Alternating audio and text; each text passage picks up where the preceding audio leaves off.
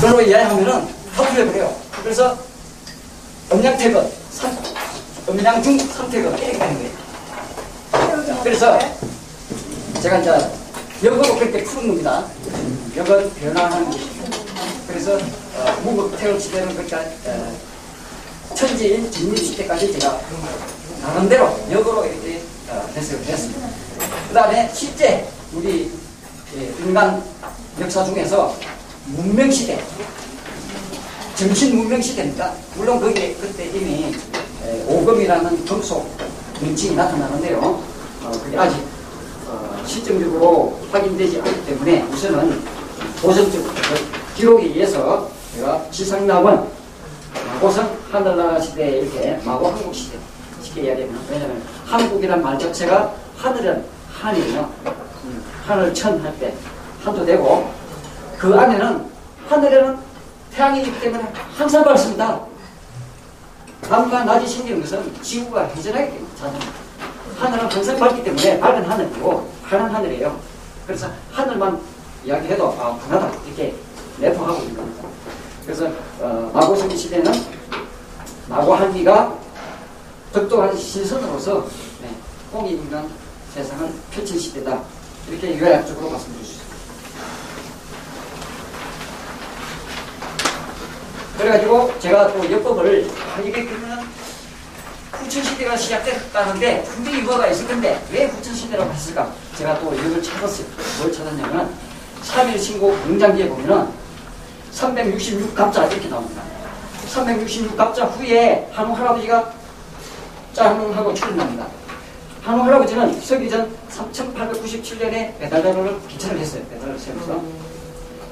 366갑자는 21,960년입니다. 그거를 더하기 하면 25,500, 25,000 서기전 25,858년이에요. 서기전 27,000년경부터 25,000 사이에 이미 역법이 만들어졌다는 거예요. 왜? 부도지에 보면 역수가 시작되었다 나옵니다. 역수라고 해서 바로 역법이에요. 그래서 그때 이미 북두 칠성을 중심으로 하면은 하루에 한 바퀴씩 돌아요. 북두 칠성이.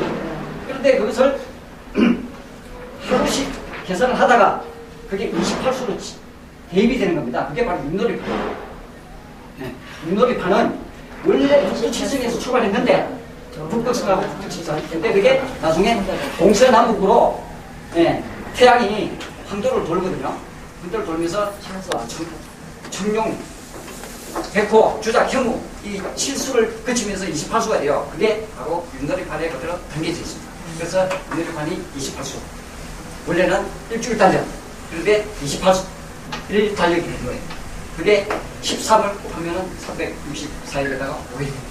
그게 어, 우리 윷놀이판은 바로 역법을 담고 있습니다. 거기에는 무급, 태급, 그 다음에 어, 선택은 사상, 음? 그 다음에 5방, 8방, 9방, 13, 24, 28, 음? 다 담고 있어요. 역과 역법을 다 담고 있습니다. 종합적인. 연구하면 엄청나게 여기에 다 달려 있습니다. 그래서 후천시대 초기는 서기전 27,178년 개념부터 역법이 계산상으로 2만, 서기전 2만 5,858년에 어, 역법이 시작된 거로 그때는 황궁시 시대입니다. 황궁시가 그 당시에 화백장을 했어요. 네 시족이 있었는데 네, 화백장으로서 어, 회의를 하면서 이렇게 공익 정치를 했다는 겁니다. 그런데 그 당시에 이미 기록에 보면은 기화수토가 나옵니다. 자, 기화수토를 이제 해석을 정확하게 제가 해석을 못 봤습니다. 기화수토는 바로요, 우리 태극기에 있는 사상 있죠? 사계, 사효. 바로 그겁니다. 왜 그러냐면요, 기는, 기는 풍과 풍합니다. 말하면 기의 비나이에서, 에너지 비나이에서 우리. 그래서 기가 바로 풍이고요. 그러면은 풍수지화가 돼요. 그게 바로 인도 철학에 나오는 사원수가 돼요. 그게 바로 사, 사 상이 되는데, 어떻게 되냐 보십시오. 기는 에너지입니다. 에너지의 원천은 태양입니다. 그 다음에 화는 불입니다. 수는 물이죠. 토는 땅입니다. 바로 하늘, 땅, 물, 수 있죠. 네. 기는 태양은 태음, 그 다음에 땅은 상대적으로 나중에 달을 태음이라고 하잖아요. 태음, 그 다음에 물, 불, 소양, 소음, 소양 이런 식으로 사상이 되거든요. 기와 수토가. 그 중간에 동선하고 중간에 첨부 단을 뒀습니다. 그래서 사상과 오해, 오방이 진행됩니다. 제가 이역을 풀면서 천국인에서 사태극 다음에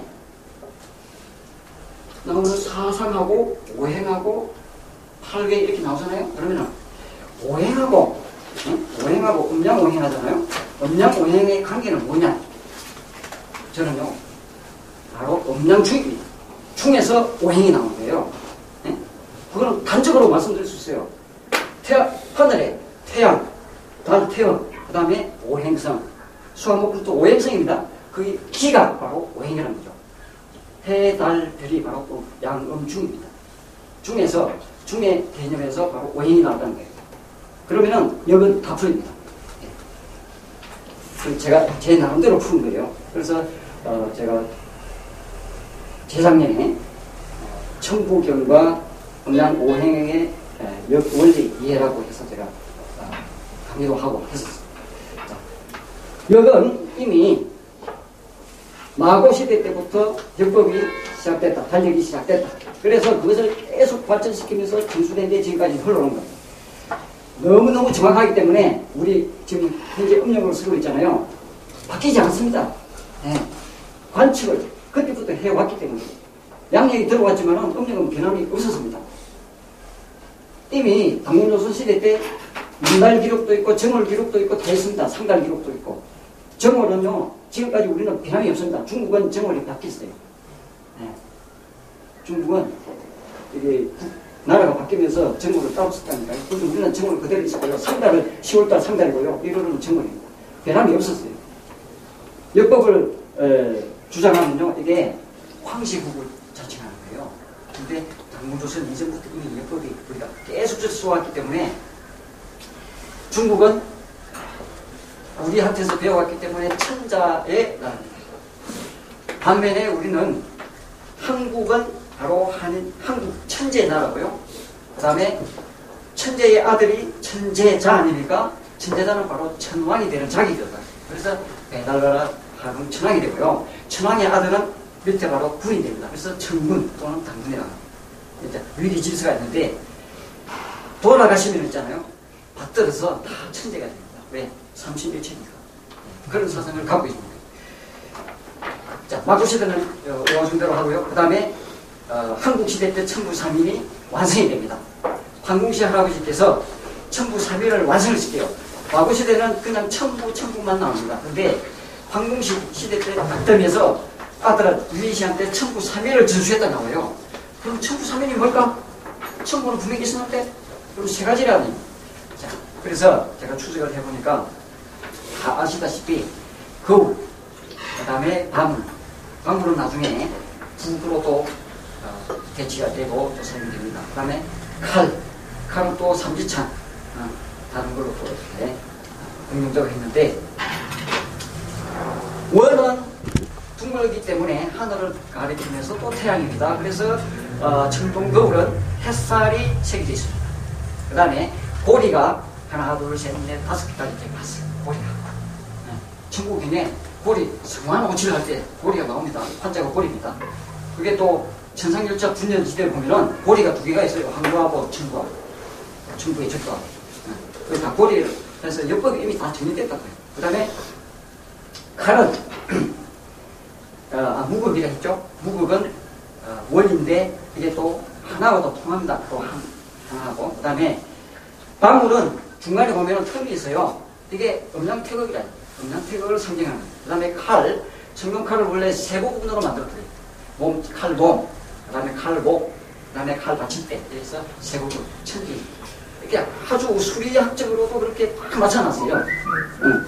청부사면은, 그리고 제가 찾은 게 뭐냐면은, 거울 자체에 이미 하늘하고 태양이 다 색이 있다는 거죠. 그게 인입니다. 인. 그 다음에 방울도 태극 모양이에요. 그냥. 그 다음에 칼도 천지인 삼태극 모양을 다 갖고 있다는 거죠.